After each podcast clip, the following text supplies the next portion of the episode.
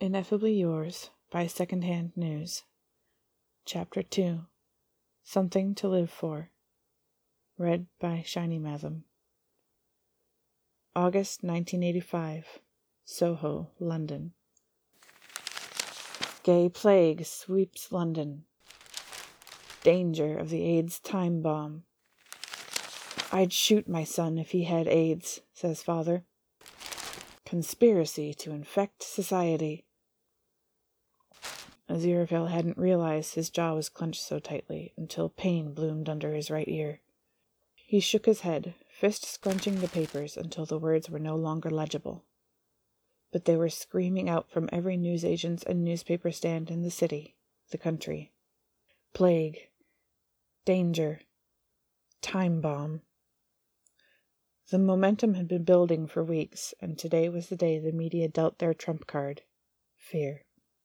Fear sells, causes confusion, panic, with people seeking reassurance. And what do they trust more but the good old institution of the British media? It was a balmy Saturday in August, and Aziraphale was out of breath by the time he stood outside Crowley's flat building, finger pressed firmly against the buzzer. He wished, not for the first time, that the demon could have the decency to live in a house with a door that could be duly hammered on in times of desperation.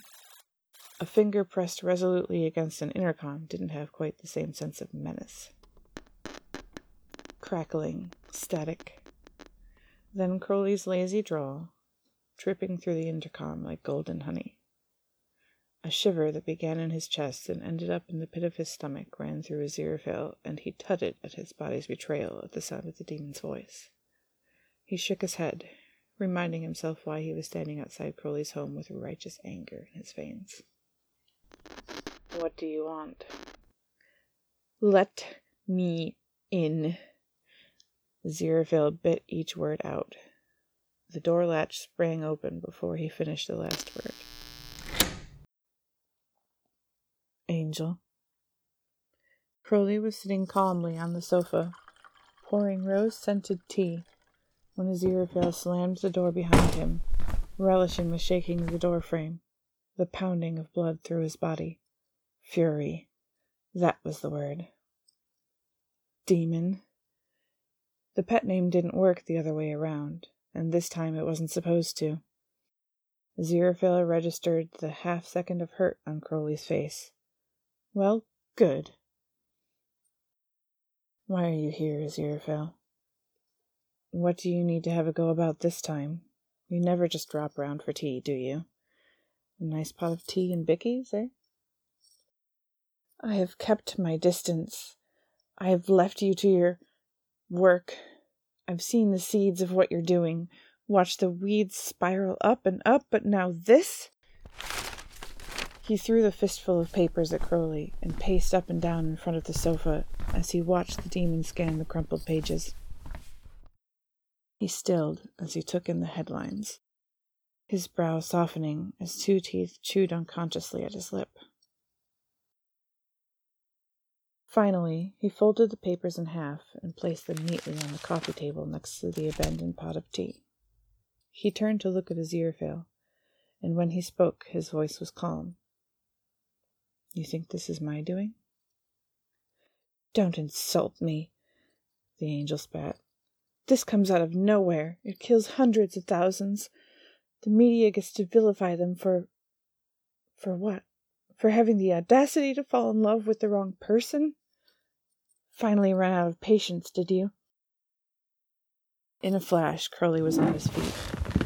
Two, three, four strides, and he had Aziraphale backed against the door forearm pressed to the angel's throat.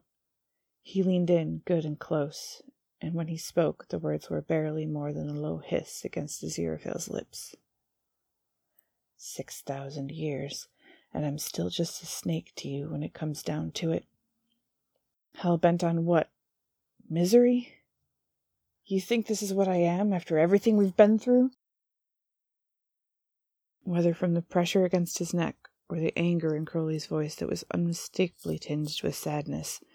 Aziraphale's voice softened. You can't kill them like this, Crowley. Cursing them for who they love? I won't let you. This isn't one of mine.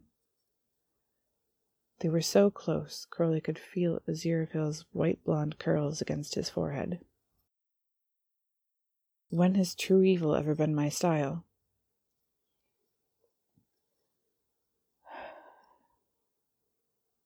Never, the angel conceded eventually.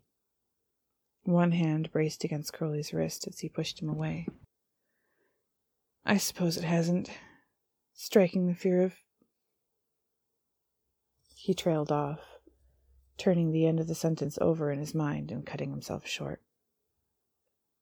Inches from his face, Crowley's lips quirked up just a fraction, although there was no humor in his smile. The fear of God. He finished the angel's sentence and let the full weight of the words hang in the air between them. You should look a little closer to home before you start casting blame so easily. You can't think. You know heaven better than I do these days, Angel. Mysterious ways and all that. Our God is a pissed off, vengeful, vindictive God, after all. Crowley. There was a warning in Aziraphale's voice, but the intention died before he finished speaking. Instead, he pushed past the demon and paced over to the coffee table, fingers linked behind his head. When he turned back, his face was aghast. It can't be. I don't know who it was, Crowley admitted, sinking back down on the sofa and pouring two cups of tea. The liquid was darker than it should have been, left to infuse for too long, but the warm smell of rose was intoxicating. But down there, they don't make a habit of slaughtering people for who they love. Up there, Aziraphale's words, when they came some time later, were muffled against the delicate black china as he paused to take a deep sip of tea. His voice was barely a breath, eyes trained firmly on the dark rug spread out beneath the coffee table. There are measures taken for falling in love with the wrong person. We can make it better in time. We get a lot done when we work together, us two. Us, Aziraphale said thoughtfully. As if on instinct, he reached out one neatly manicured hand and laid it gently on top of Crowley's. A heartbeat passed, then a second and then he pulled it away, standing up and gesturing toward the door with a small cough. I should. Of course. Crowley unfolded himself from the sofa and escorted the angel to the door. You know, you can just drop by for tea next time. I've missed you. Suitably chastised, Aziraphale smiled guiltily at the words implied, but, as always, unsaid. Once he was out in the hallway, he turned back, and there was something in his eyes that stayed with the demon long after the door had closed. You're not just a snake. You know that. Not to me.